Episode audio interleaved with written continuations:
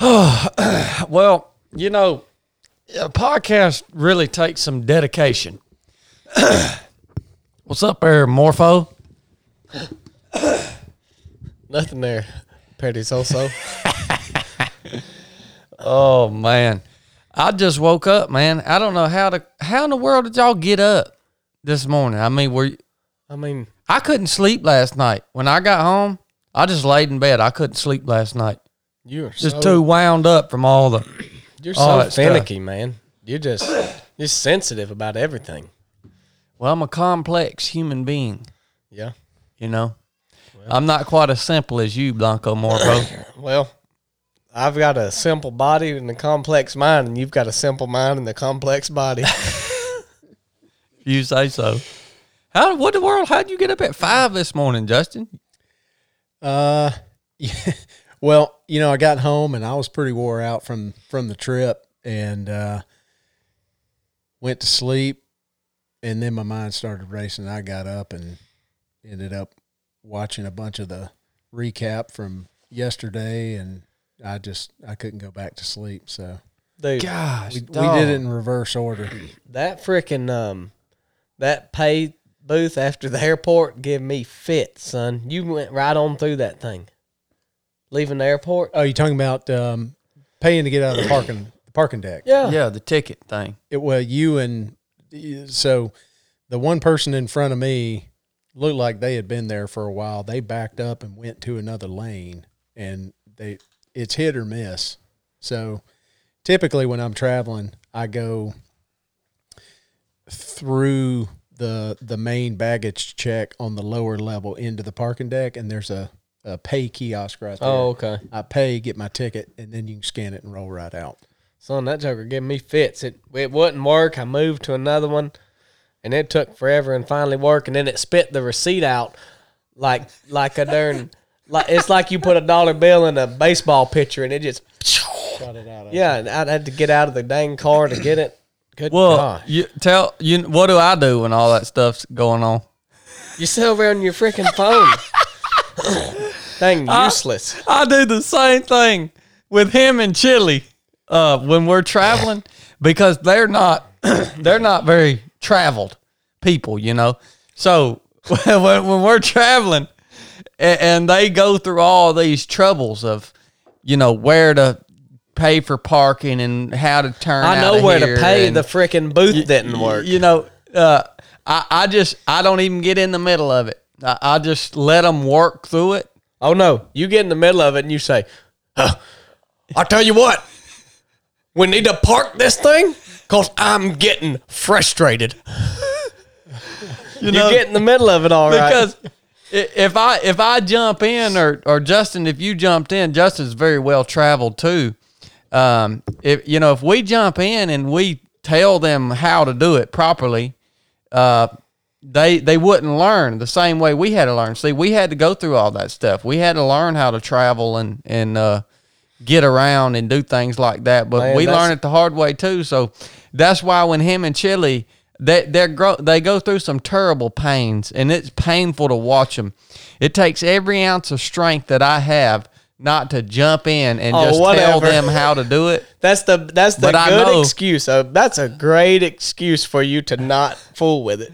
I Out know of that laziness. that I'm cheating them out of the growth that they need to to work through if I jump in and tell them what to do. You know what I'm I saying? hear you. I mean, that's that is a really good thought, and I'm gonna have to start doing that and other things in the business and stuff when you're floundering and getting aggravated. I'm just gonna s- get over on Instagram and answer No. the two messages I've got.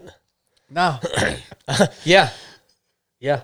Uh, anyways, we just come on here today. Well, you know, Christmas is coming up here in just a little while. I think this will be our last. I think this will be our only podcast for the week because we got Christmas coming up on Friday or Saturday or one of those days. I don't know, but uh, we probably won't do a Sunday episode. It'll probably just be here Wednesday, and uh, we'll take Sunday off.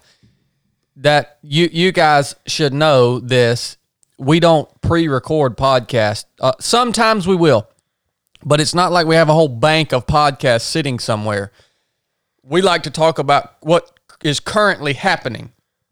in the world in our life and what, what we're learning and all that. So, um, we'll pick back up next Wednesday with the podcast schedule on point. point, and um, that's the plan.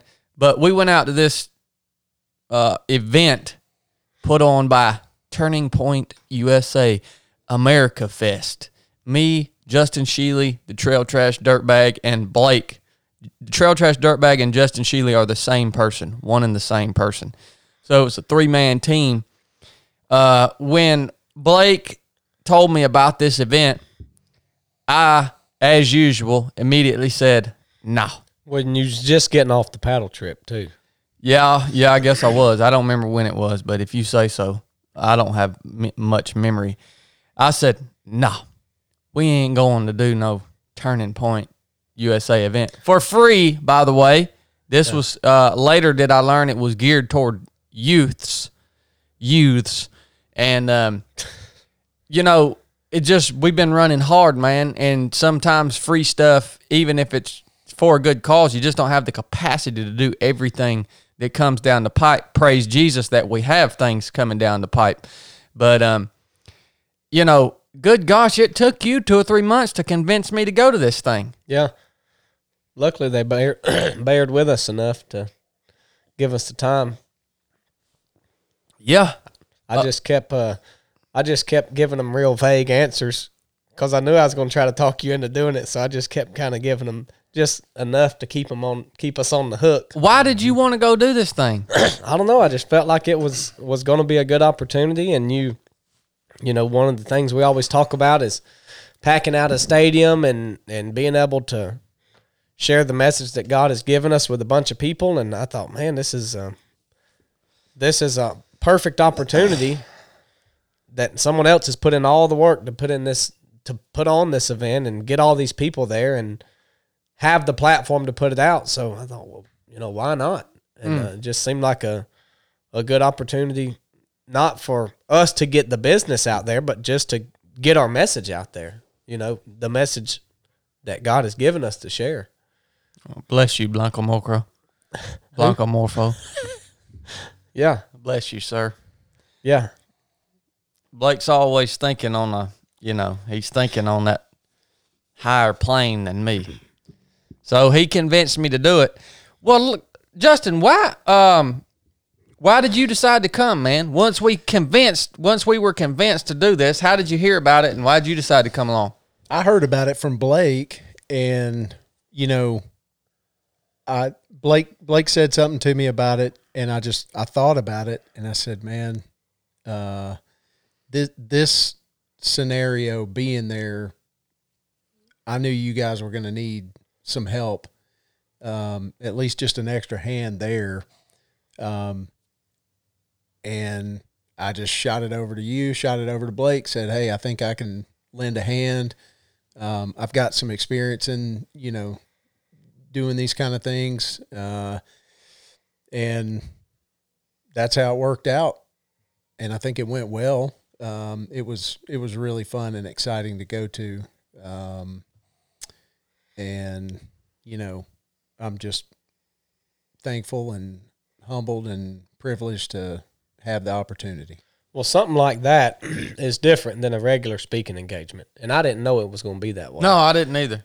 but Justin knew. yeah, if he if it would have just been me and you, son, we did we we wouldn't have been able to to do what we did. I No. mean, it ju- you got to have more support than just one person there. Well, there's so many people in there to begin with, and you know, so many people that have access to you.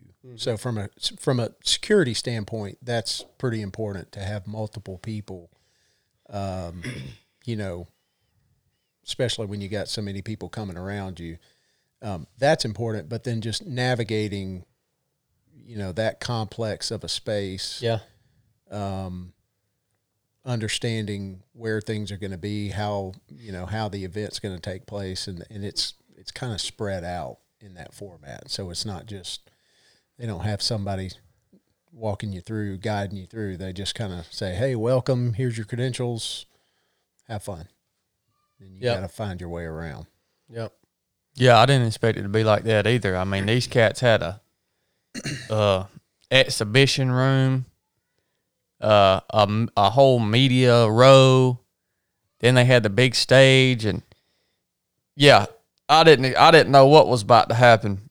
Uh, but you know, Justin has become a big part of Three of Seven project, and it it's it's not because uh, it, it's just it just happened. It's it happens organically, and it's the best way for it to happen. I think and Three or seven project as a business, as a ministry, whatever. We we can try to choose people that we think would fit good as a part of the team, but inevitably the best option is always going to be the the people like Justin who choose to sacrifice their time, their money, their efforts, the value that they bring to the table and it just happens organically, man. Yeah.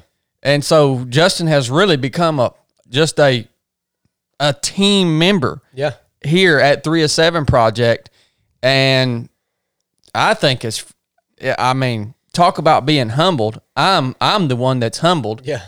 that you would That's a big commitment, man. Yeah. You took 2 days away from your family. Right you used your sky miles to pay for your airplane ticket so that you could come and serve the mission that we were on Yep. you talk about being humbled. And the wild thing is too, man, your gifts in that arena were were perfect because you actually in three ways influenced me there. Uh, you influenced the message, you influenced my position on stage, and you influenced my attire. And those three things were key key points, I think, to make the impact that we made there. Yeah. Um, so I just I love that.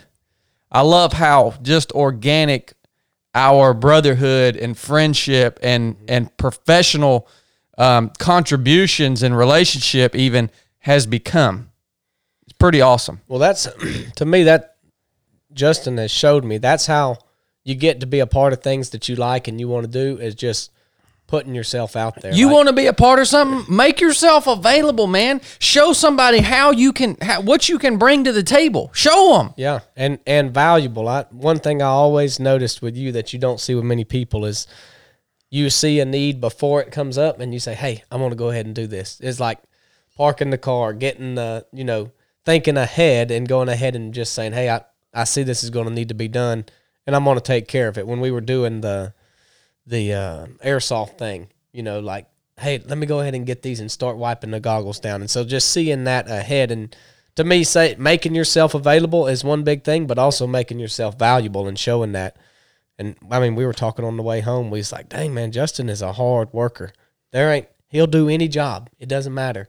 And so I, it's just been cool and Well, that is one of the most valuable aspects of a of a team member and even a leader is like just what Blake said. Your ability to pick up on what needs to be done and don't just sit around and ignore what's happening around you and wait for someone to tell you what to do. like that's a huge huge thing. Yeah, that uh, most people just look right most people don't even think in those terms. They're like well i'm here. Uh, if they need me, they'll tell yeah me. tell me tell me what you need me to do. Tell me what you need. It's like you don't ever have to tell justin what you need him to do. He's doing stuff that you don't even know you needed to be done. Yeah, I don't I don't like to sit around and wait on uh you know people to tell me what to do. I really appreciate all of that guys and you know I I give all the glory to God for everything that happened when when we took on this mission and made this trip but you know the way that I approach things like this um I I I value my time more than anything else. So if I invest my time in something, um, I, I might as well be pulling money out of the bank. yeah And for me, um, if I'm going to go in on something and I believe the mission, I, I got to have skin in the game and I got to be committed. Um, and I really believe in this mission. I, you, you guys know I love you guys and I'll do anything for you. Um, this, this is important. It's, it's very important. Um, to me, to my family, to the body of three of seven, everybody that I talk to, um, there, there's a lot going on with this that sometimes I don't, I can't even comprehend. Um, but I just ask God to lead me and put me where He needs me to be to serve in whatever capacity, and that's what I'm gonna do. Hmm. I remember the first time I met Justin. Uh, oh, the first time I saw Justin was on Patreon. Yeah. I'll ne- I'll never forget it. Yeah, he shared. I don't remember what he shared, but I remember him sharing something on there, and I thought, "Dang, who is this guy?" Yeah, you came out of nowhere, dude. And now here we are Yeah. deploying Well, you got and you put working out- together. you put out something. Um, I, I think it was after I was on Patreon, but you put out something uh, on Instagram, an, an open PT Yeah, for a mountain bike ride, Yeah. and I said, "Boy, that's my lane right there. I'll show up." I was glad we're not running, Yeah. but you know that was really cool, and and I used that. Um, you know, I don't think I've ever told you guys, but I said, "Hey, I'm gonna show up, and I'm gonna go do this bike ride with these guys, and I'm gonna have all kinds of conversations where wherever it goes, and I'm gonna see if these guys are legit." And turns out, you know what anybody watching or listening to this, when Chad comes on and says he's not an entertainer, um, that's a hundred percent.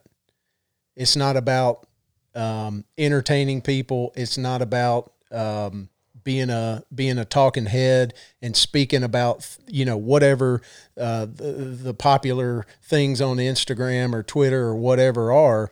It's about being effective, um, following God's direction and doing what is actually going to make a difference. And pretty much after that mountain bike ride, I'm I'm locked in. Mm-hmm. I'm I'm ready. So Man, we are blessed, brother. yeah. Gosh, we are blessed. You can't even freaking explain it, dude. No, How? I mean, we live in middle of nowhere, North Georgia. How do we? How do we? Got we get we are surrounded by the best. yeah, It don't even make no sense. They, they ain't even that many people lives around here. and you couldn't pick out a team this good if you were if you were out putting out ads and trying to hire No. people. You couldn't find a good enough team member. No. It's uh well, I'll tell you, man. We could do a whole. We've about done a whole podcast. We could do a whole podcast on just that, how, how that everything, how, just how things have progressed, and we may do that one day. But let's get back on our little mission that we're supposed to be doing an after actions report on. What what would y'all even describe this? How would y'all describe this um, event? What was it? I mean, I guess it. w- Go ahead. You know more about about these things. well, it it's a convention put on uh, like a trade show style convention. So uh, open floor. There's a uh, like a, a large hall that's where all the speaking goes down. Uh, and then separate halls throughout. One was a media row where all the media were lined up back to back with different booths, um, doing interviews uh, as people came by, and they were they were uh, a few of them even tried to schedule some interviews, and Yeah. one of, one of them didn't pan out because they couldn't show up on time. Then uh, another room um, that was more of just exhibit type stuff. So different random people, random companies, a lot of people selling T-shirts and hats, um, and then a VIP area where speakers and guests could go in, hang out, sort of a pre-function area. Um, and then of course the the backstage area. Um, but as far as format, I mean that's that's pretty much it. And large convention center. Yeah. And this was geared toward youths, right? Yeah, I think it was 15 to uh, 20 or something, or 21 maybe is their targeted Yeah. age range. High school to college.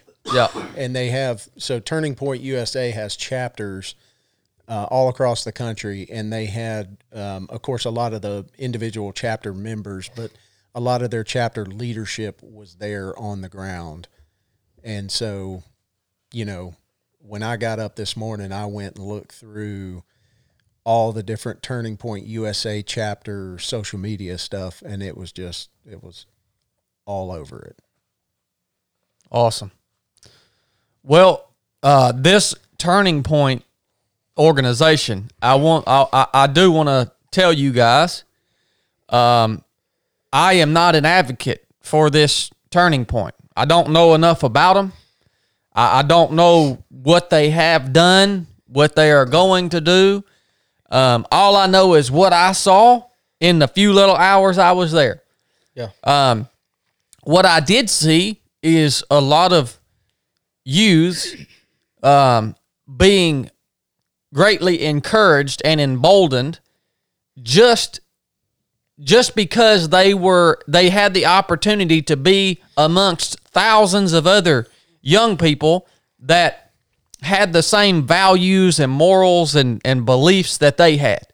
And I think youth youths are isolated in a lot of places around the nation right now if they have biblical morals, values, and they have constitutional perspective on government.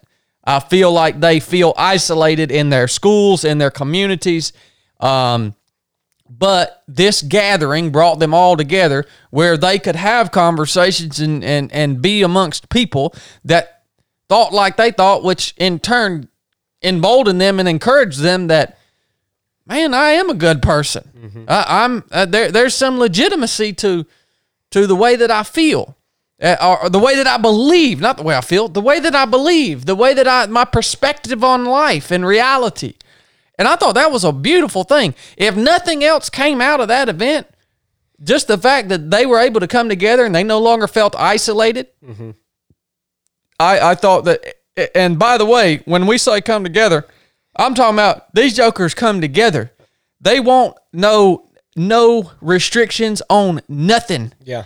They want nobody there concerned about this daggone coronavirus. nobody give a crap. And it was like old times. Yeah. And um, I liked that. Now, as far as Turning Point as the organization, as far as the speakers that they had out and who they advocate for and all this, I don't freaking know, man. Yeah. I, I'm not- I don't know who they are. So I'm not saying I'm an advocate for them. Uh, dude, when we spoke at this thing, I looked at the analytics on on the um, on the Instagram there. Yesterday, I was posting the clips from where we spoke. Yesterday, we lost about 500 followers on Instagram. Now, that backfield, we actually gained more than we lost, but about 500 people dropped off because of that. And so, Turning Point, I think the reason is is because it is a Republican ran organization. Yeah. Um, and uh, what whatever. I, I am not a Republican. I want to let you guys know I am not a Republican. I'm not a Democrat. I I'm actually uh like I don't I am anti-federal government period. I think they're all a bunch of freaking sad sacks. Yeah. Every last one of them. Uh, I think they all need to go on trial. I think everyone. I think the whole structure needs to be torn down. Every single person involved needs to go on trial. Um, and uh, not uh, some of them are going to come away from their their trial clean. There's some good guys, like that little guy in the wheelchair. He's probably a good guy. He could probably make it clean through his trial, I would think. But every one of them needs to go on trial. And we need to go back to we need to return the authority to the states and have a very very minimal federal government presence. All right, that y'all know that's what I believe. so I didn't go there to advocate for no Republican party. I went there to advocate for the principles of the Constitution of the United States of America and the principles that are laid laid out within the design of our creator. That's what I'm there to advocate for. Um so we showed up to this place. We did a little walk through. Few people knew who we were. That was pretty cool. How about how about that dude that what gave us that book, man? Talking about Jared Leto. Gosh, What dog. was the guy's name that gave it to us? Um, I I scrubbed it from my memory. I know he was an archangel, but I don't remember what his uh, what his Christian name was here on earth. I mean, he said his name was Michael. I thought. So we're walking through this place, um, and you know, a couple people coming up to us and this and that. We gave a few interviews. Uh, This weird guy, man, walks up to us and hands us a little book that he had had printed. Where I don't even know who was he. He he started telling us the the the Antichrist was alive and among us, and it was all laid out in this book. Well, he walked up and said, "Chad, Yeah, hey, I, I brought this for you." yeah, Like like he showed up there to deliver that book for you. Yeah, that that was weird. So uh, there there were some weirdos mixed in. Well, you you get that everywhere you go though. Yeah, Um, but when we did that little walk through the first day, and then we look on the schedule, and I'm supposed to speak the next day on a panel of four people, and it's 30 minutes. So I'm like, here we've come all the way out here to go on a panel with four people, and we got 30 minutes. I've come all the way out here to give a five minute talk. What the crap, man? And I was ticked off. I was like, what am I? What the heck? This this was a big rigmarole. Cost us dang money yeah. for five minutes of talk. I was not digging it. I was not digging it. Oh, I know, So I know. And anything that goes wrong, he said, "Huh, "Well, if it does turn out that way, it's your fault." That's what he told me on the plane or somewhere. I didn't say I was going to blame you. I said it was your fault. yeah, I and, and when I'm walking around this place, I, I'm looking at all these um these talking heads and media and all these uh you know political stuff, and I'm just thinking, what in the world do I even have to offer to this conversation? You know, I I am not political. What the world am I? Even if I only got five minutes, what the heck am I gonna say?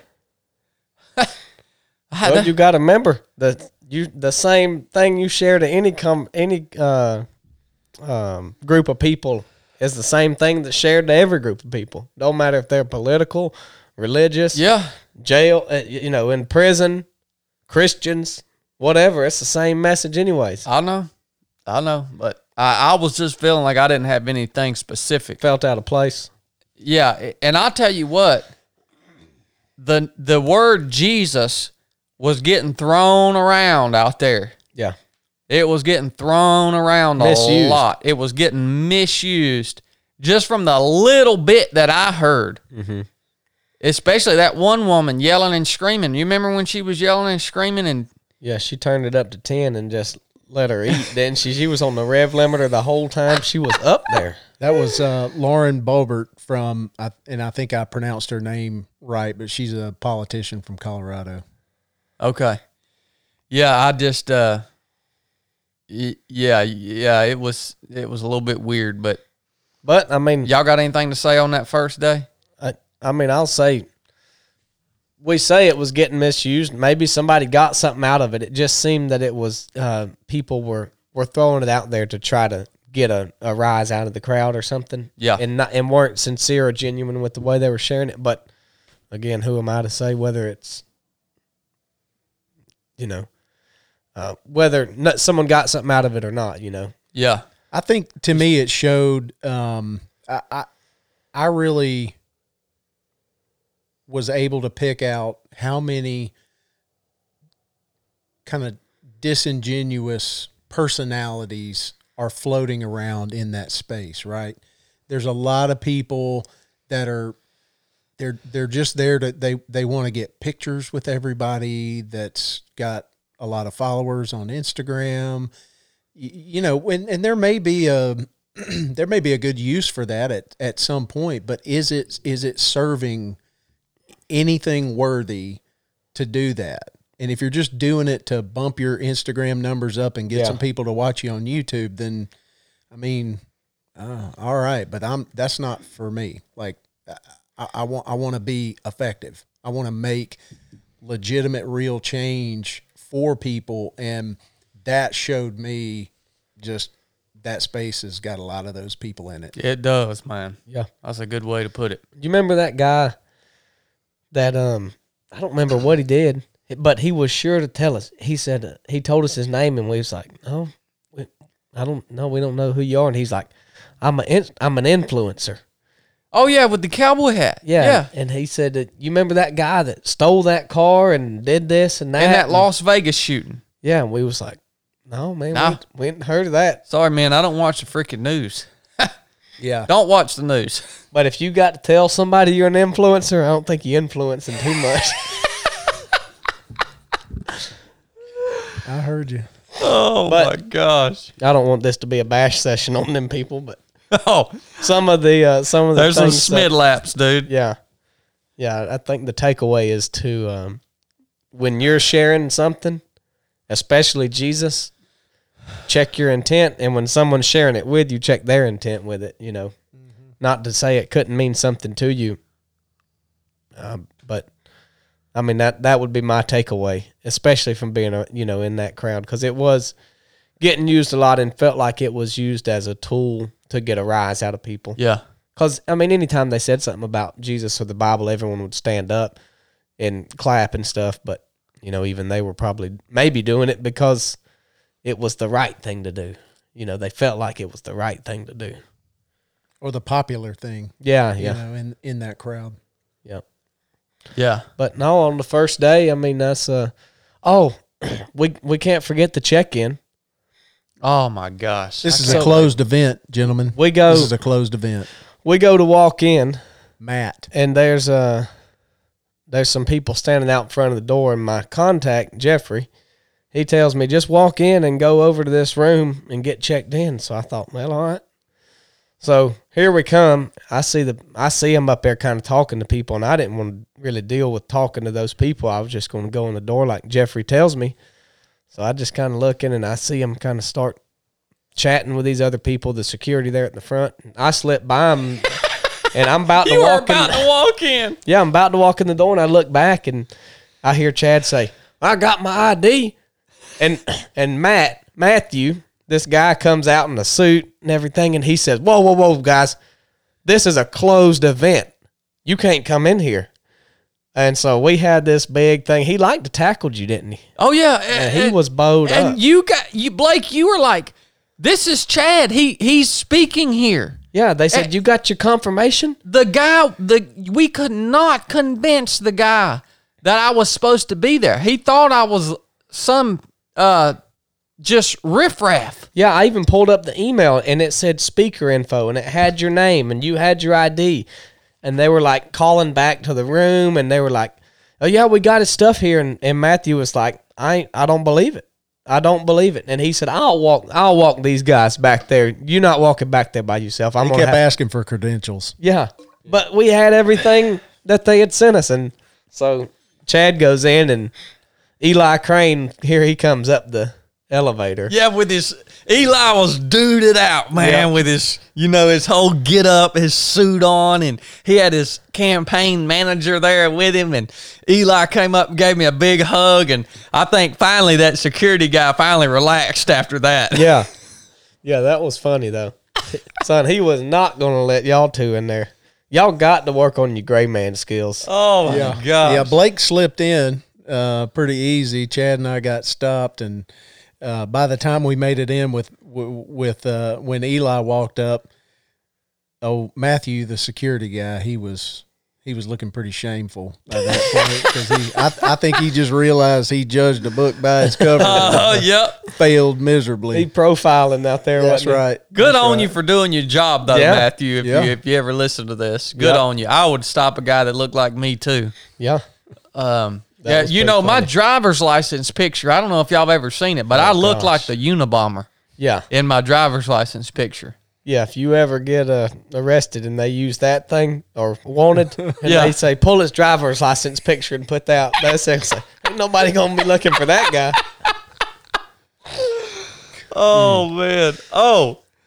Okay. Other. Oh, all right. First day. Also, we got to talk about Steve Weatherford's panel. Oh yeah. We got to talk about Steve Weatherford's panel.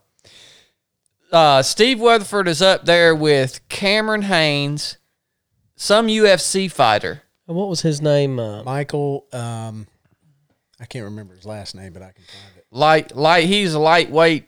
Champ, uh, he's pretty pot. He Yeah. had a million something followers on Instagram. big time must be- UFC guy, and Steve Weatherford. and um, boy, I tell you what, uh, it was absolutely hilarious. Steve had one agenda up there, and it was to uh, share the gospel. And this talking head up there, John Root. Hey, Boy, what a what a guy he was! What a guy old John Root was. he said, "Old John Root would look over at Steven and uh, ask him a direct question, and Steve would would blatantly just be like, "Good question, but I'm actually going to talk about this." Yeah, that's what he'd say. He, he he would just completely ignore whatever John Root wanted to talk about and talk whatever he wanted to talk about. The best thing was that Steve stole the show. I I love that he just that he said, John, that's a that's a good question, man. and I'd love to answer it, but I've I'm I come up here to talk about this. Yeah. Yeah. Old John Root, he just sat there and smiled. Sorry about that, John. oh man. Yep, yep. Uh, but that was the only panel that we speaking thing that we watched that day. Yeah. Uh, because we had to go get our PT in. Yeah, and you did that interview with uh, Frank's crowd, Yeah. that guy with the tall hair. Oh my gosh. Oh, that dude. was um, Frank was. Uh, oh, he was the. That cam- was the, medical. cameraman. Yeah. Yeah, yeah, What were they? The some kind of medical doctors association or? yeah. Um, Frank was cool. front Yeah, Frank was real Yeah. cool. Something. Yeah. That guy doing the interview though, boy, he had that hair, didn't he? Yeah. Man, we got to see some style. We Yeah. got to see some style. Yeah. Yeah. You brought your own on that second day. we'll That's talk about that in a minute. Wait, we're still on the first day that we Yeah. skipped. We skipped lunch. We didn't. We didn't talk about lunch Oh gosh. Yeah. at uh, Carolina's. Carolinas. we and we met the owner and and uh, CEO on day two, so that was pretty handy. Now I liked Carolinas. I felt like I was in Mexico. Well, I felt like it too, but I didn't feel like it when I ate the food. I really liked it until six miles into our PT run, and then I it, it was it almost became an emergency situation, but but I worked it out. well, Well, I think like Justin said, Carolinas is the varsity of Mexican food. well, I'll tell you, it's wilted lettuce and the old uh, Walmart brand shredded cheese, Yeah. and it looks like uh, looks like just slop. It like a cafeteria lady would get a spoon and just flip it on the taco, just like. whoosh. And these old flimsy, weak, terrible tortillas. Yeah. I mean, I nearly didn't even eat mine. Yeah. And Chad was like, "Yeah, let's go to this authentic place, uh, Mexico Authentico, right here." It really did look authentic. It did. yeah, I mean, it, it looked like it was just on some back street in Guadalajara. Yeah. Yeah. Yeah. It tastes like it's on the back street of my darn butthole. Oh my gosh, son. What a day. All that, no, all that in a half a day. Yeah, and, uh, I guess the the flight went pretty good there. Yeah. Yep, we got our PT in. Blake complained the whole way. I did not. Had to he he was Chad in- run us through the frickin' r- road work section of Phoenix, Arizona, where you hopping on steel plates and nearly fell in a trench and had to climb barbed wire and go under a bridge. And, Crawling through- through holes. Jump through cut holes and chain link fences Yep. and I mean, yeah, good gosh. Let me look. If y'all are traveling, don't think because you're traveling, you got a dang excuse to not PT. And don't waste your time going up into the little uh gym that's in your hotel room, your hotel building. There ain't freaking nothing in there. Get out and go PT. Get outside and go PT. I don't care if you, what you got to do about it. You ain't got no dang excuse. Yeah, I don't care did. if you got to do push-ups in front of the bank. We run on that Type Three rip rap down there by the dried up river. Yeah. And that's a really good way. If, if you're traveling, that's an excellent way to see, to really get a feel for the city you're in. You know, Yeah. if you can find a local park, just run from your hotel, go down to the park, check it out. You'll find something cool. Yep. Well, that was day one. I guess we'll go into day two, Yeah. which was um, we woke we woke up that morning. We PT'd again, ran ran a couple laps around the convention center. Did three max uh, max rep sets of push ups. We were all pretty even on that.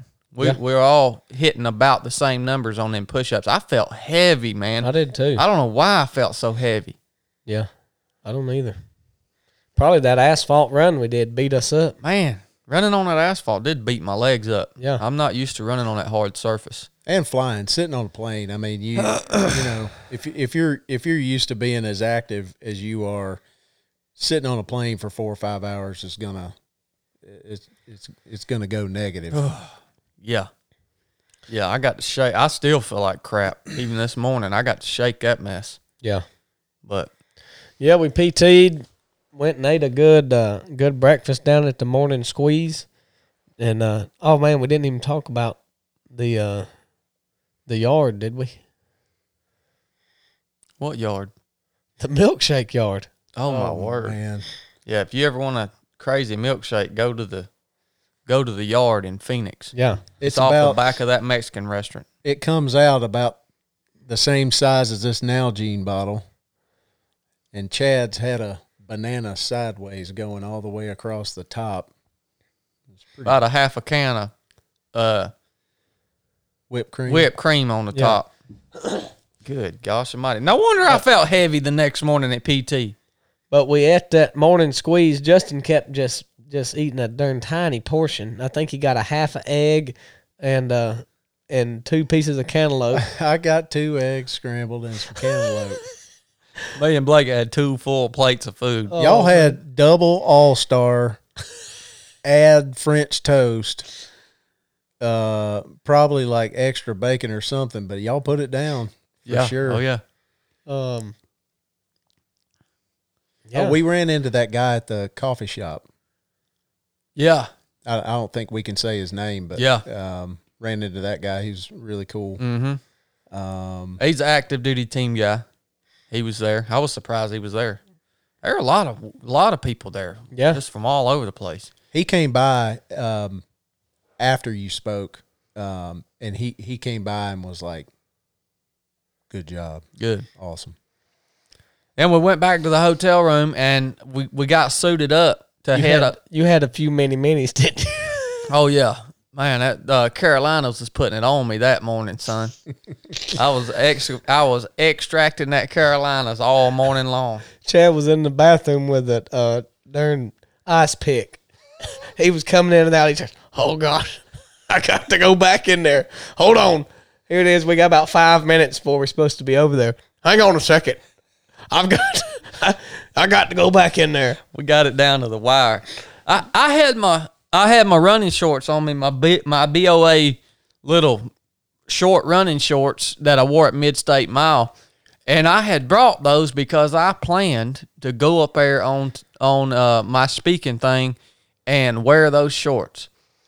And then the morning of, after I had kind of seen what folks around there was wearing, I thought, darn, they might not even let me up there wearing these shorts.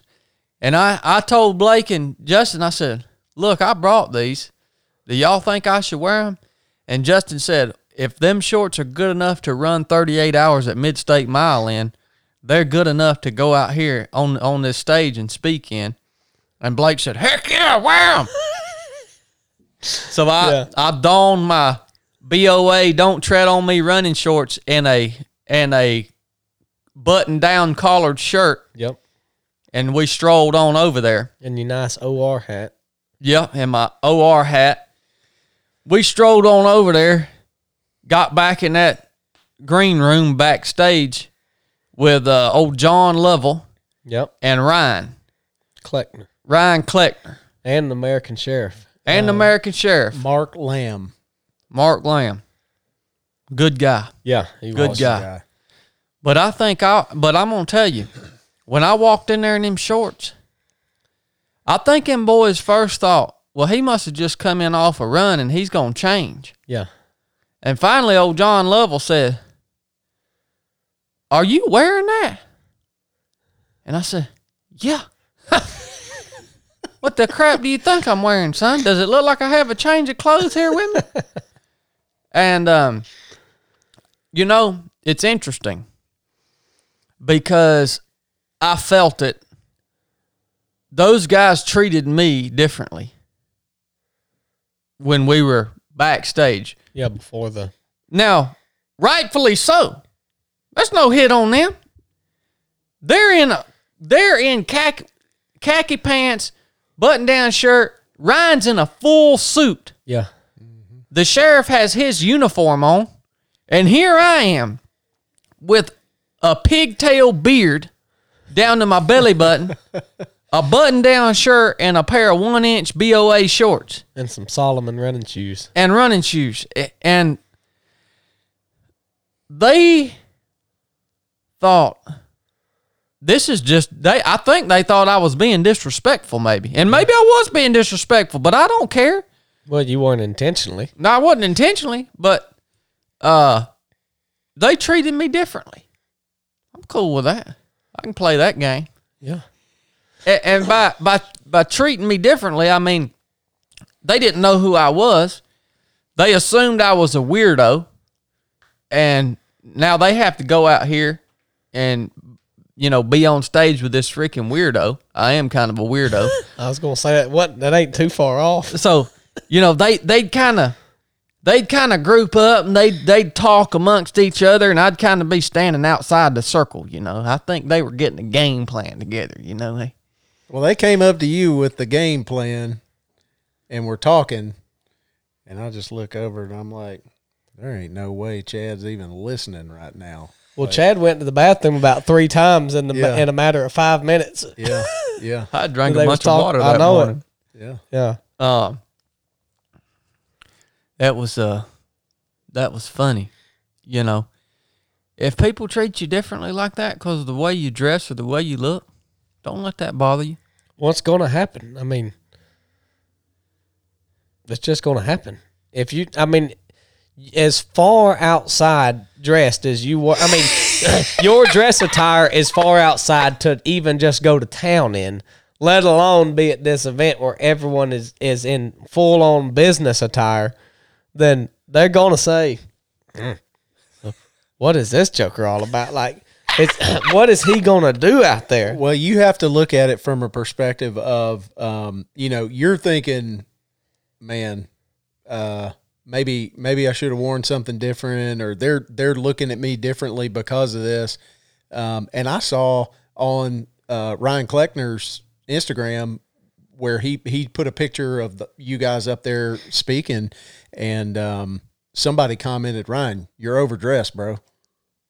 And it's, I, I mean, you know, everybody's got a different perspective, but Yeah. I think it was a hit.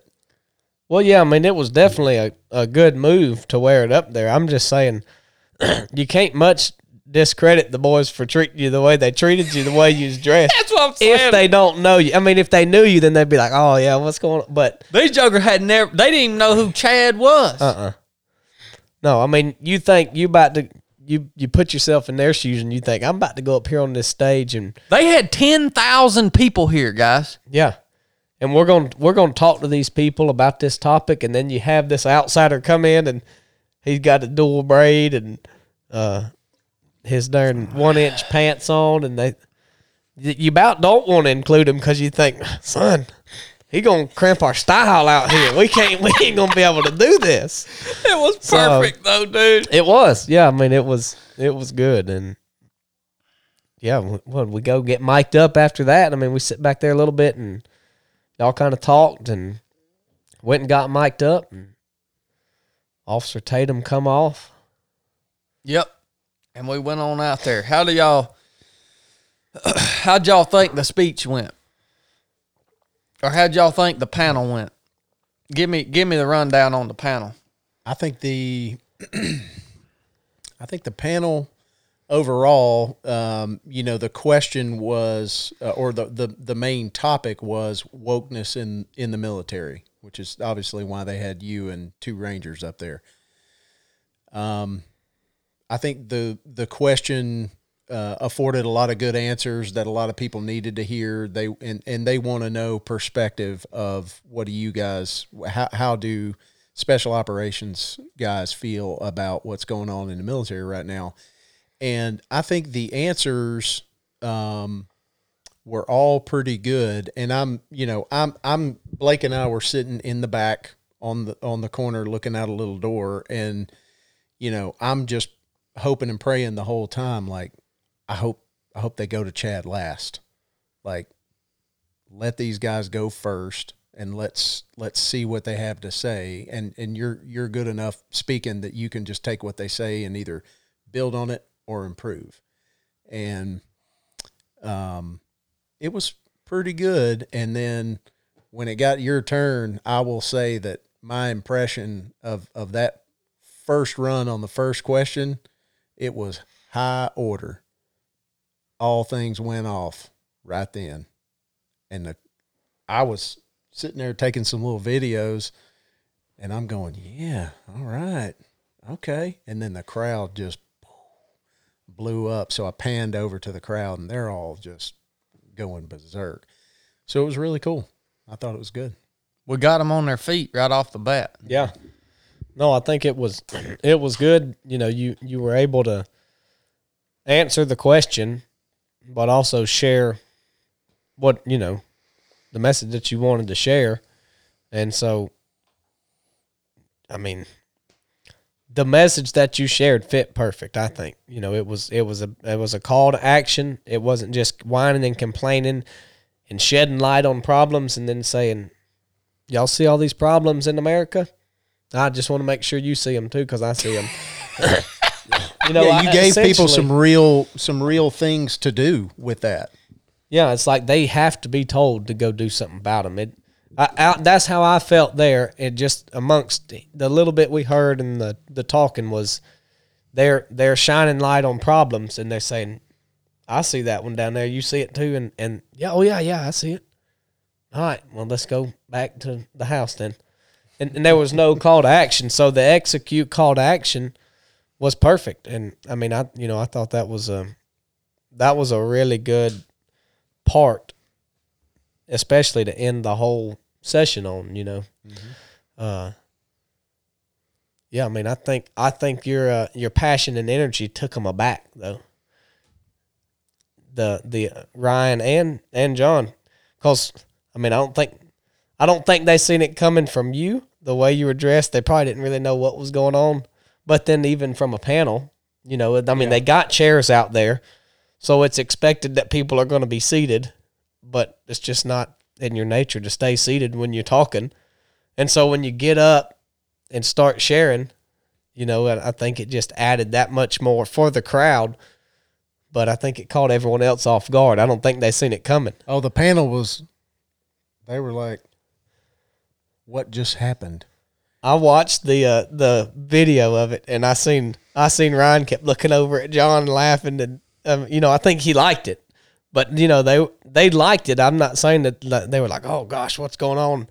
I think it took them aback in a good way. They were like, dang, but you could see on their faces they were intrigued by you know what you were saying too. So I think the I think that the speech went great, man, and you know I told Chad, foolish of us to to think that say, "Oh crap, we only going to get five minutes to speak out there." I said, "Foolish of us to think in our little minds that if if there's something that needs to be shared, that God won't make the time or the or the the uh, environment happen to where the message can get out there. Like he's got ten thousand people out here, and he he's got someone willing to share a message. Who, foolish of us to think that so anyone could stop that."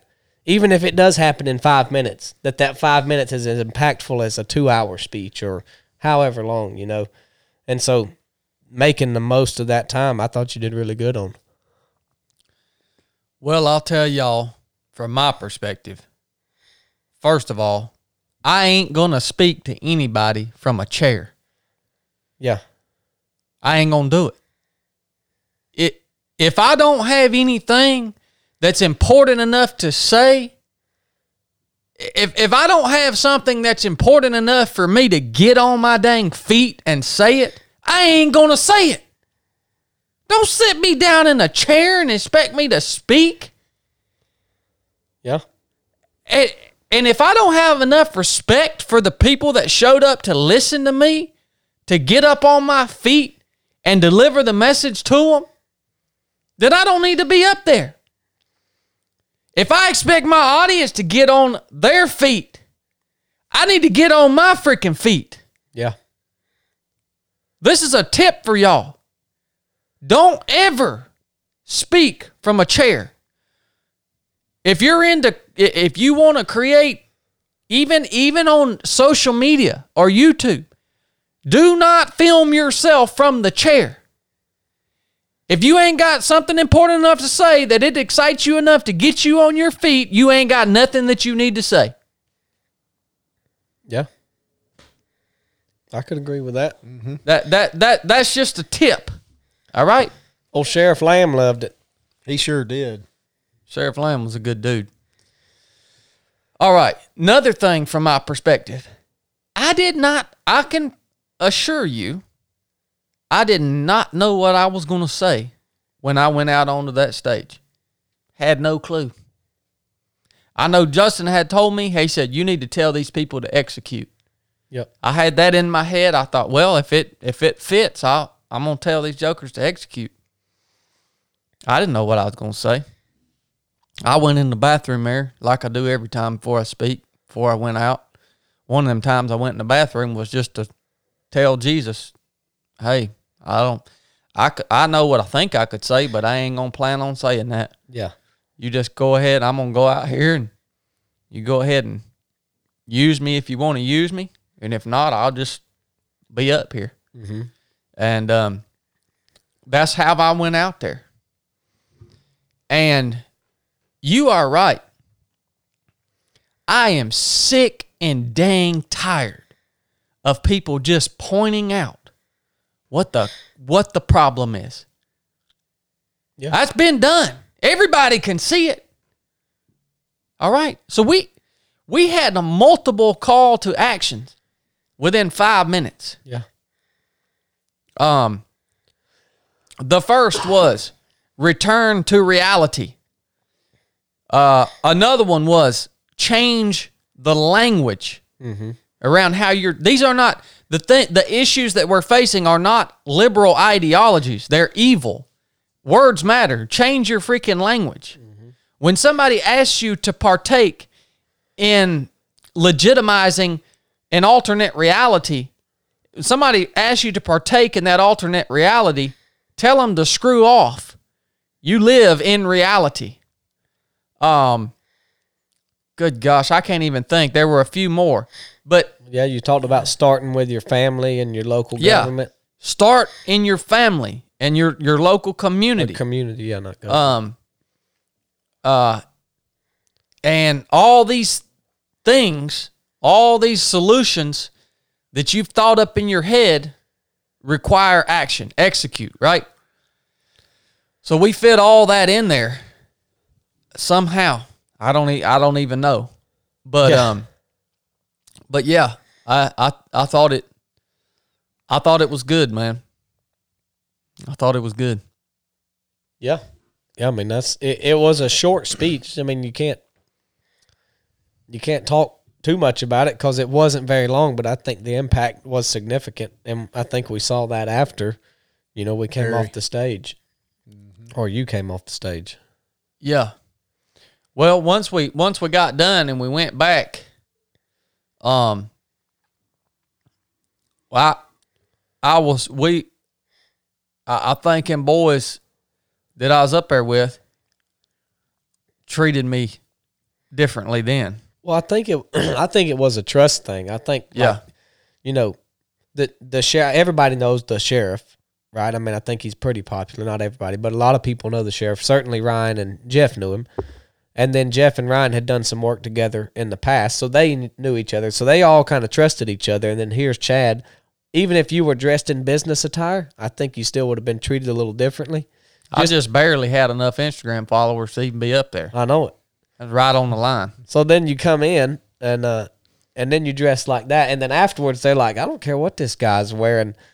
I trust him and agree with with his morals and values and you know, Ryan talked to us for a while afterwards, the sheriff did. We got some patches from the sheriff. Invitation to go run the Grand Canyon with Ryan. and Yeah. So Yeah.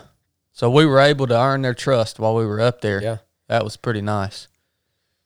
I like that.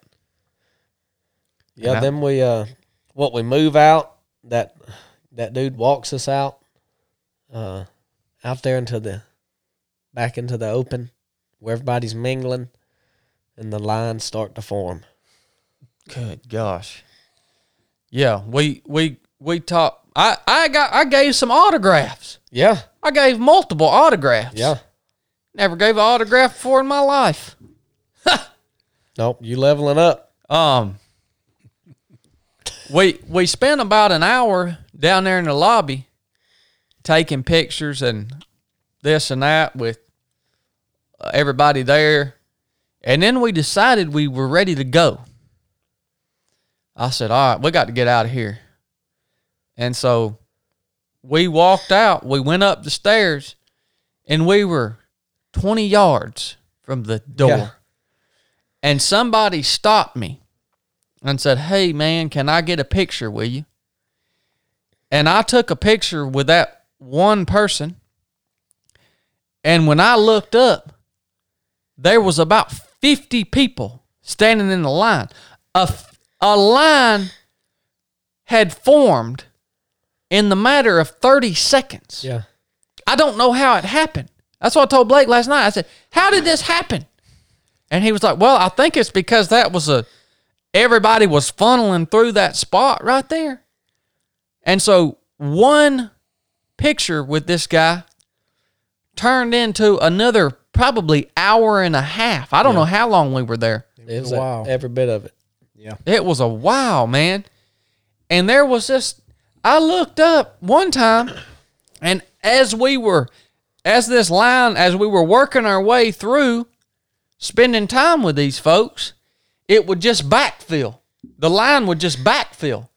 And it was it wasn't getting any longer. And I looked up one time and I thought, I ain't gonna make it through this.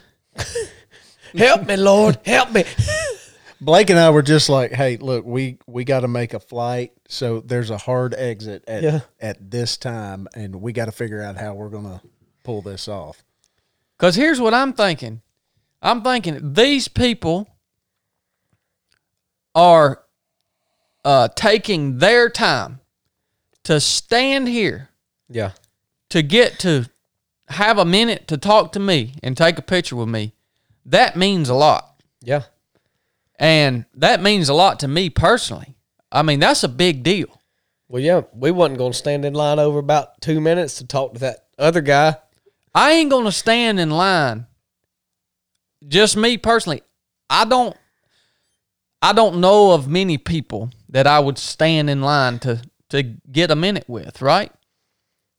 So for that many people to to care that much about me, that meant a lot. Yeah. And when I looked up at these people and I thought, this is never going to end, and I'm wore out. I'm hungry. We got a flight to catch. Um, but within me, I thought, you know what? I can't just some of these people have been standing here for 30, 45 minutes as the, they work their way down the line. I thought, I can't just leave. Yeah. I can't do that. No, I wouldn't have let you if you wanted to. and they were I was paying attention to what everybody was saying, you know, and they they were just saying some really awesome things and Yeah. they were they were really encouraged uh, and that that encouraged me just hearing how impactful you know this was for these people um, and that to me was a, a really good indicator of all right we're we're doing we're doing it right Yeah.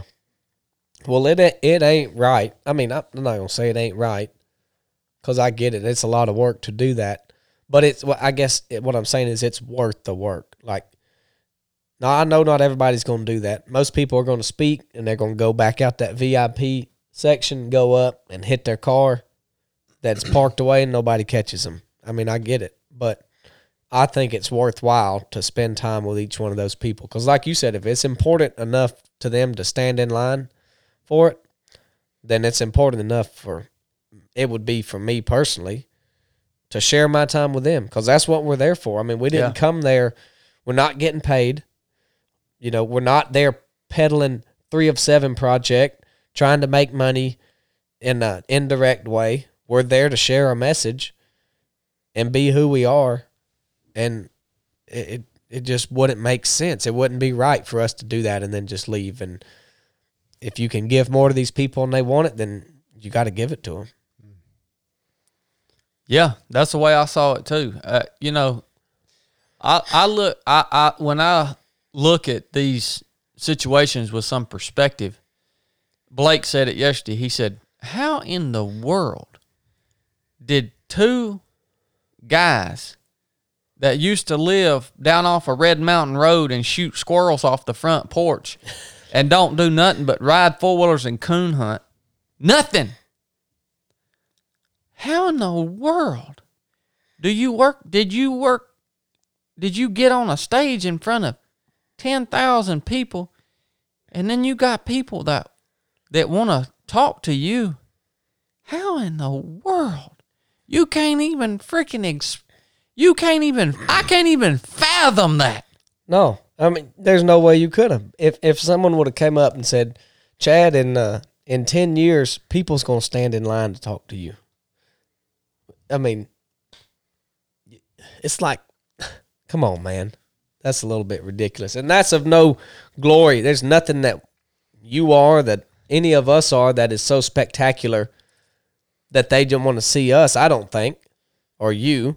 I think it's it's that they want to be a part of something that's bigger than themselves, and they see that you're a part of of that. That's the key. It, it's not, you know, I don't want people to get this wrong that we're sitting here boasting about how long the line was to stand and talk to Chad. It's not because Chad's great. It's because he's a part of something that's bigger than him, and these other people want to be a part of it. At least that's what I hope. There may be some people that just, there are people out there that idolize you, and that's not right. I'll tell you right now, if that's you and you're following Chad for that reason, you need to quit because it's totally wrong. Uh, but I, I hope and I think majority of the people were there because they liked your message and they liked what you were a part of, and they just wanted to say hey and thank you. That's the key. And the picture is is for memories, right? Like I mean, that's if if I know a cool guy and I want to get a picture with him, it's so I can remember that time that I that I met him, not so that I can show everybody, oh look, I got a picture with Chad, you know. I think that a lot of those people, especially at you know the turning point event, I mean it's they're they're younger, they're college age kids. Um, they they are hungry for someone to set an example of how to be a person of action and not just talk and you know, I'm not not a dig on anybody else that was there. There's so a lot of great people there, but just in that space in general, the the media, um, you know, social media influencers and and all this and that, most of them are just talk. Most of them are not going to be able to bow up on a problem and really do something. And I think they uh, uh, the, the the reactions that I saw was your your energy, passion, um, and you know the final the final thing. I don't want to misquote it, but it was a call to Christ. I mean, Yeah, at the very end. it was read Yeah. read your freaking Bible and give your life and to give Jesus. your life to Jesus. And that that place went off, and it you weren't up there preaching, you weren't up there trying to make it about you. That was, um, hey, if you want to be a person of action, it's real simple, and this is how to do it. And I, I you know, I I believe people are really hungry for that right now, and you know, it proved it to me seeing all the reactions and talking to all those people afterwards. It just is proof positive, positive, hundred percent. I I know it can't be about me because I know how freaking weak and fallible I am. Maybe I'm one of the only people that knows that because I have to live in my own skin.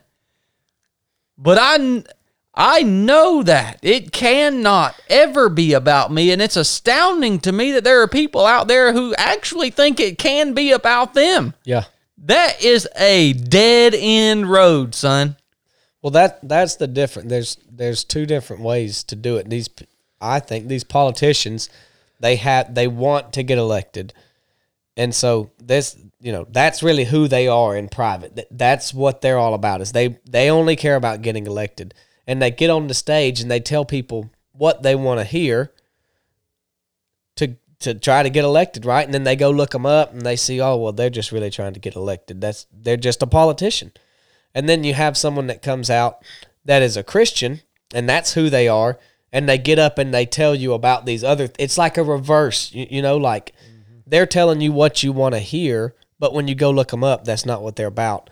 And the, and then the flip of it is, you're telling them something that's intriguing, but when they look you up, they find something good. You know, I don't know. I don't think I articulated that well, but I think it's uh, Yeah. it's it's like a total flip of what most people try to do. I, I feel like a lot of them are using, um, you know, they they use Jesus like a like a brand name shirt. Yeah, You know, like you you want to come into school on the first day with a polo shirt. You got to have that little pony right there on your shirt and make sure everybody knows that your mom spent seventy five dollars on a shirt. You know, and I mean. That's fine. I guess I guess anybody out there talking about Jesus is good, but you know, I think what you're saying is um, it's it's all about the intention, yeah, and and and you you got to have that locked in and in focus, and not just be out there, you know, blurting off at the mouth whatever you feel like is is going to be what people want to hear. yeah. I mean, I hadn't really put my thumb on it, but it this the just the the event in general, I think was a good. I mean, good for even me to see that arena and how it functions because I never been in anything like that. You know, we're around a lot of good people at 307 Project, and it's easy. You know, you can your perspective on who you're around is what you think majority is like. And so when we're around a lot of good people and we think, man, there's a lot of people out there that are really doing this thing right, and there are, but then you lose track of the people that are out there like that, you know. And so that just kind of brings a new mission out, right? I mean, at least that's what I think. Is those are new things we can address and new things we can talk about and shed light on and see, you know, how do you go about fixing that?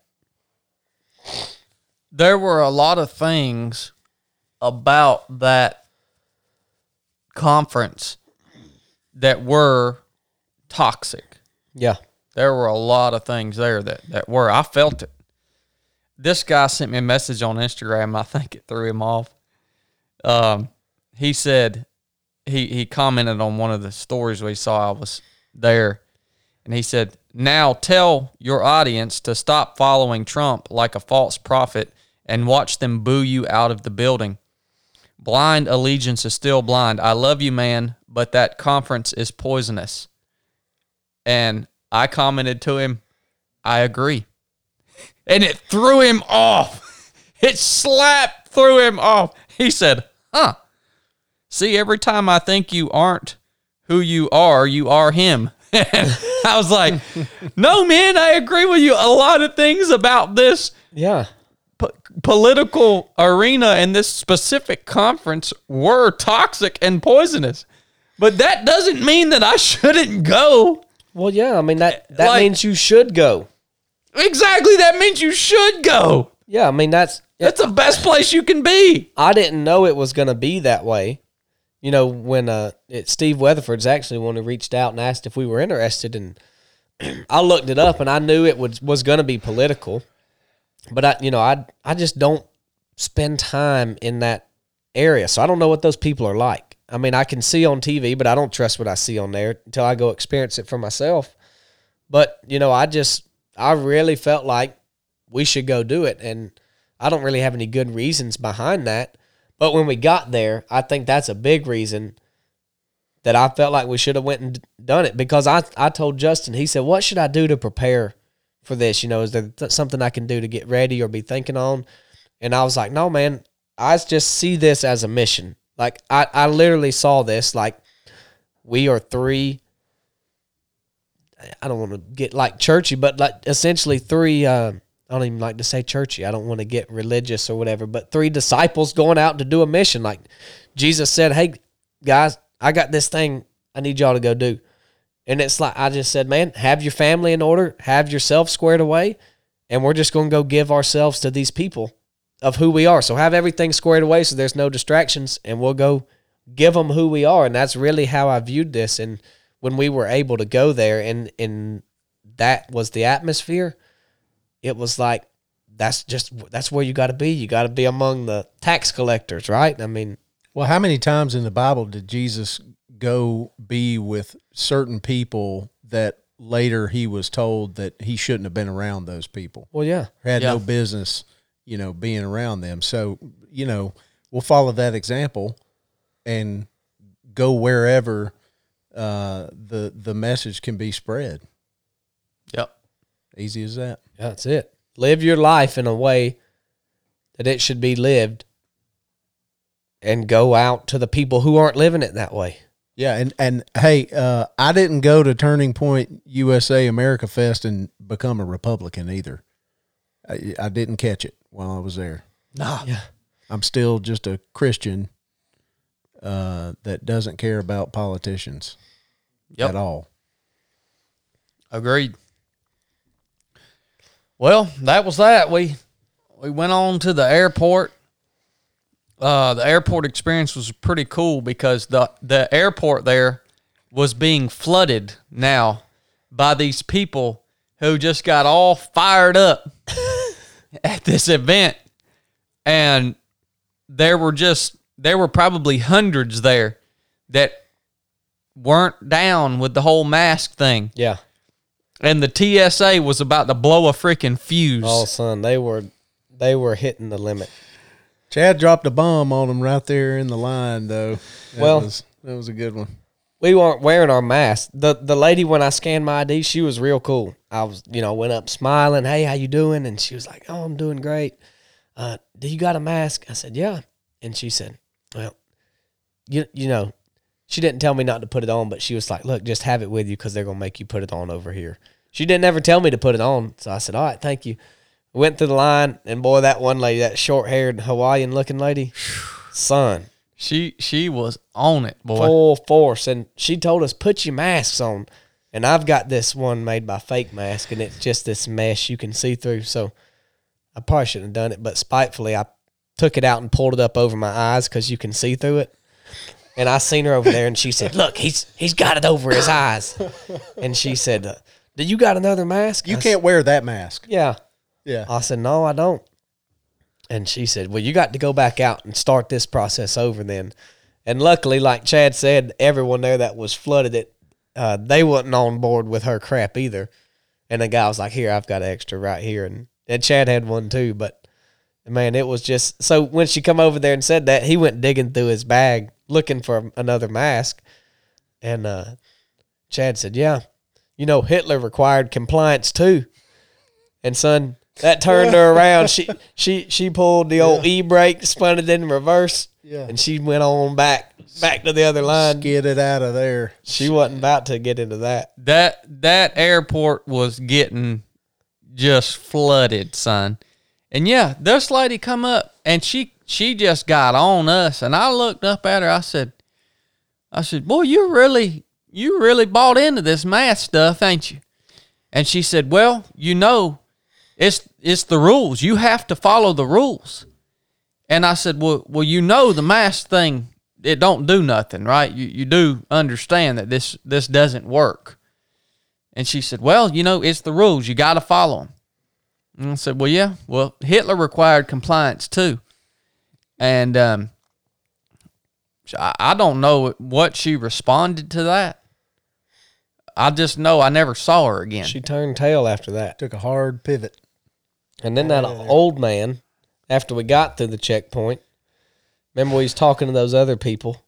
You took took a picture with him, and he said, "You've got to either put." He done told us like twice, so he was mad. You've got to either put your mask on or leave my section. And we said, "All right, we're leaving." Yep. I you know, I'm conflicted for these poor TSA people. Um because like I said, they're just they're they're required to to enforce this this rule that is is not really constitutional as it's not it's not even really a legitimate rule. Uh, There, there's nobody to even enforce this rule. Well, it's not a law. yeah, exactly. It's not a law. Yeah. That's it. and, and they're stuck in this situation where if they don't enforce it, they're they could potentially lose their job. Yeah, And you know, it's a it's a hard spot for them. I like I can I can sympathize with them. yeah, Um, but I guess you could say the same thing about Hitler's SS. yeah, I guess you could say the same thing about the about the German sho soldiers who were who were you know corralling the Jews off the off the trains to the um, gas chambers. yeah. And all of that was um, brought on and uh, grown by propaganda, and it's it's absolutely no different than than what people are being fed right now. Hundred percent. Yep. So I, I'm I'm trying to sympathize with these people in, in, in a certain sense, but I'm gonna go ahead and tell you, I had I reached my point of being fed up six months ago. I'm way beyond being fed up, and um, the mask thing. It ain't about it. This ain't about the mask. No, This is so much. This, uh, y- y'all think I'm crazy. This is so much deeper. It's about them being able to tell you to do something that has no legitimacy, but they can. But they're forcing you to do it. then using using you, the American people, like pawns to carry out their their actions. Yeah, I I am just I'm I'm I'm slam over it, and, and I, you know, just like with that lady at TSA, I, I'm if I have to fly, I got no choice, man. They they won't let if I got if I want to get somewhere, there are certain points where they're just slap not going to let me through unless I put that mask on. Well, yeah. for for a second. But I'm gonna tell you what. I'm going to start having these hard conversations with these people at these airports, these TSA agents. I'm going to sit there and I'm going to have the hard conversation with them. I'm going to pause for a moment. Well, we did. You remember the two that stopped us that um the the morning of the flight, and they said, "Y'all got to put your masks on," or they said, "Y'all got masks?" And we said, "Yeah." Oh yeah, I remember them. And they said, "Well, you got to put them on. You check the box." And we said, "Yeah, we'll we'll put them on when we get on the plane." And they said, "No, we require that you put that on." And we they said, "Look, everybody else is doing it." "Yeah." And we said, "Well, no, we're not going to put them on." And they said, "Yeah, you are." And we was like, here we are. You say you you say we have to, and we say we're not, and then they just walked off. That was how that went. They just walked off.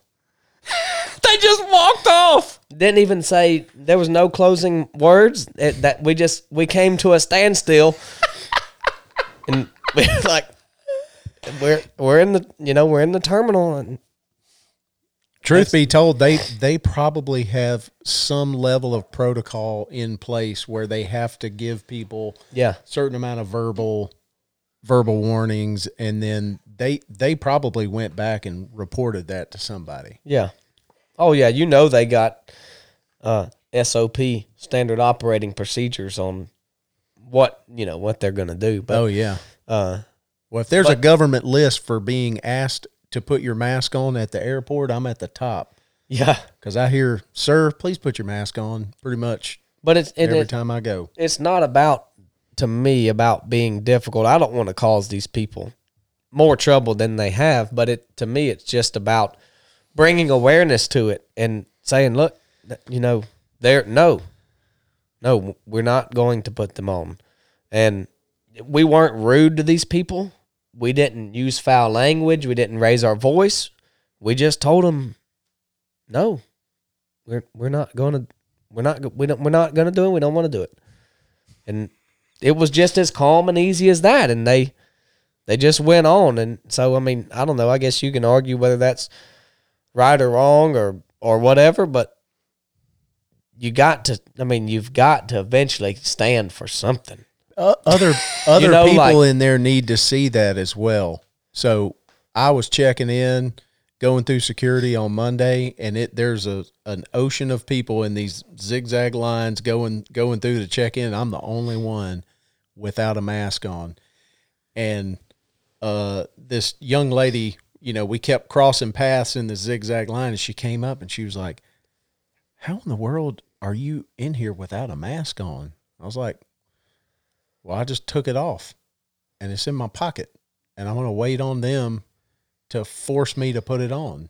And when I get to that point, I'll cross that bridge. But I could see in her eyes, she wanted to be empowered to Yeah. do that herself, but she was scared. And fear has gripped everyone in this country. Um, and it's just terrible. It's terrible to see that people don't have, um, you know what what they need to feel like they can just live their lives. It's going to be uncomfortable. Well, do you think that they are asking that? I mean, number one, they're doing it because they're required, but you could be passive about it, like that lady. You know, she didn't tell me not to put it on, but she also didn't directly tell me to put it on. And so, I mean, I guess maybe it's a mix of both. But do you, I mean, do you think they're asking because they're required or because they really believe? Like, I think those two in the in the terminal, I think they believed in the mask. And They they've and- been indoctrinated. yeah, and they were like, "Oh my gosh, the coronavirus is rampant in here because these two people don't have their masks on." I think there's a difference there to where people are passionate about and they are like hunting somebody to not have their mask on, versus just because out doing it because it's their job. You know, the people that it's their job, you can tell they're polite about it, they're nice about it. They're like, "Hey, look, you know, if you don't have it, I can go get get you one." But some people are just flat out buttholes about it, like that woman over there.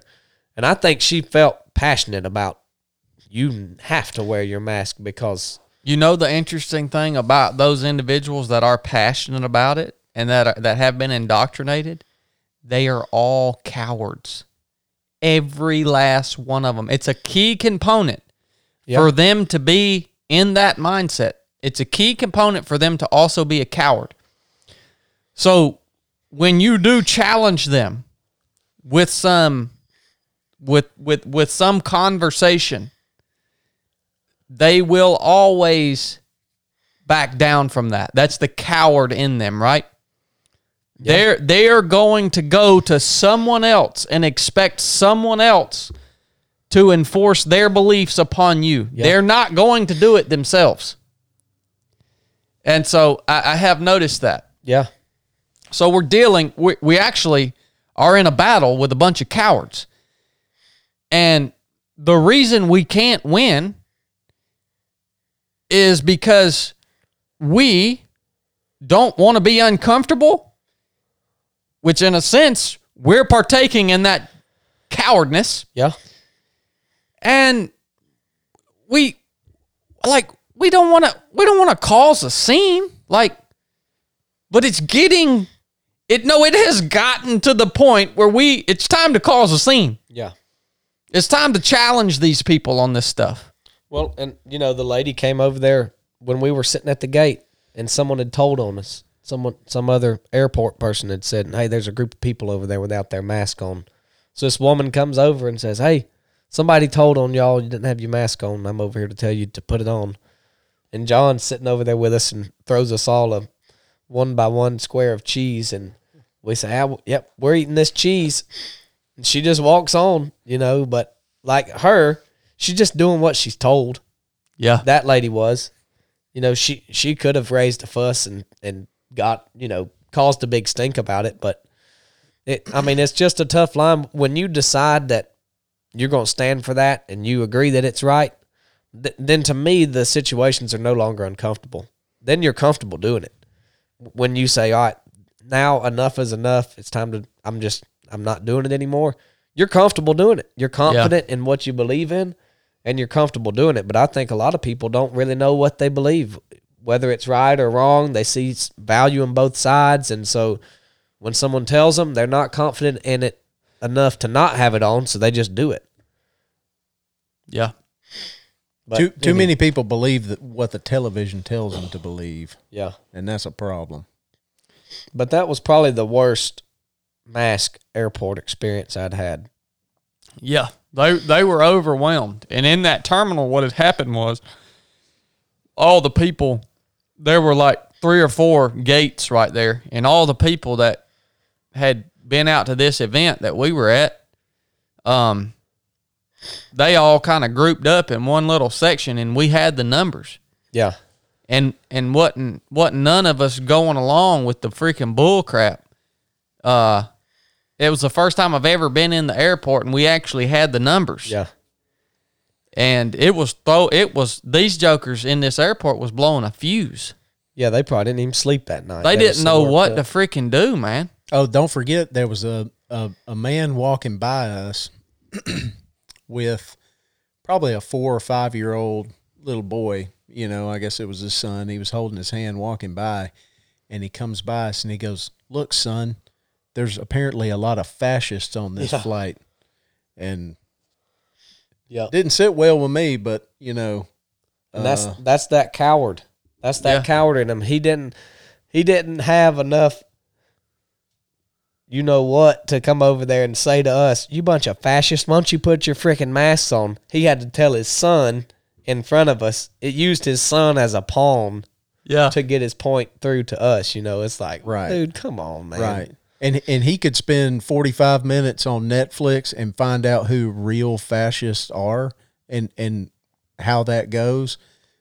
It ain't us. I can tell you that right now. And I, it's just sad to see somebody that uninformed Yeah. uh, and that disingenuous with their their actions. I mean, you know, when when that happened, I sat there and just thought about it, and and I I thought, man, uh, what a weak, powerless individual. A, a a sad example for a man for his son, who, if he really felt that passionate about it, he should have walked up to one of us and said that. He should have came and said that to my face, if if he was a, a you know, had had anything about him, he would have done that. But he just, Yeah. you know, And you, you know you know what's weird to me too is the way that we are. I don't give two craps if somebody wants to wear ten masks. Yeah. Put your whole freaking face in a mask. I ain't gonna say a word to you. That's that's on you, man. Blake does, and you didn't say nothing to him. Yeah. Why in the crap are these people so concerned about what I'm doing? I don't care. This is the difference. Well, I like I, Here's the difference. like I told you, what if we put our mask on and you get up there and they ask you to pull it down to confirm your identity? What if you wore your mask and you said, "What? You want me to take my mask off in this airport? It is federally mandated that I wear this. And you're within six feet of me. I will not take my mask off for that. I remain in full compliance. Yeah. I mean, what's the difference there? What's the difference in us saying, you've got two masks on? You know how much bacteria is breeding inside of that mask that can make you sick and this and that? And then we're going to have to pay for your health care because now you're sick because you're wearing your mask? What's the difference? Yeah. But we're The not di- over here doing that. The difference is we want we believe that we should all be able to do what the crap we want what Yep. what you want to do, man. yep. It's just mind boggling. Well, Ultimately, here we go trying to apply logic to an Yeah. illogical situation. I, I mean, Ultimately, I want to encourage you guys. Once that plane got up off the ground, we all removed our masks again because again, we had the numbers. We went the whole flight. I went the whole flight without wearing a mask. yep, I did too. Um, and ultimately, if you're listening to this, I will. I would encourage you that it is time to start having the hard conversations and start start making people feel uncomfortable. And that might feel uncomfortable to you too at first, but that's okay. Well, it feels uncomfortable to me for them to ask me to put it on. Yeah. It makes me feel uncomfortable. Yeah.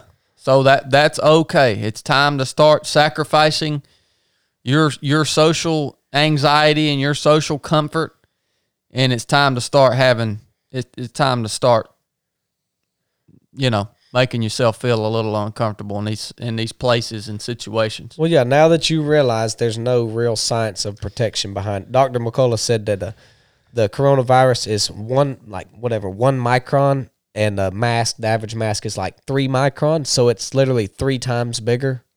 Yeah. The hole in the mask is three times bigger than the the virus. So there you have a a very brilliant doctor telling you this. Multiple people have said that, but he shared those specific numbers. So you see that it's no longer logical. And so yeah, now it, it if it had some science behind it, I might could get on board with it if it was really cutting the numbers.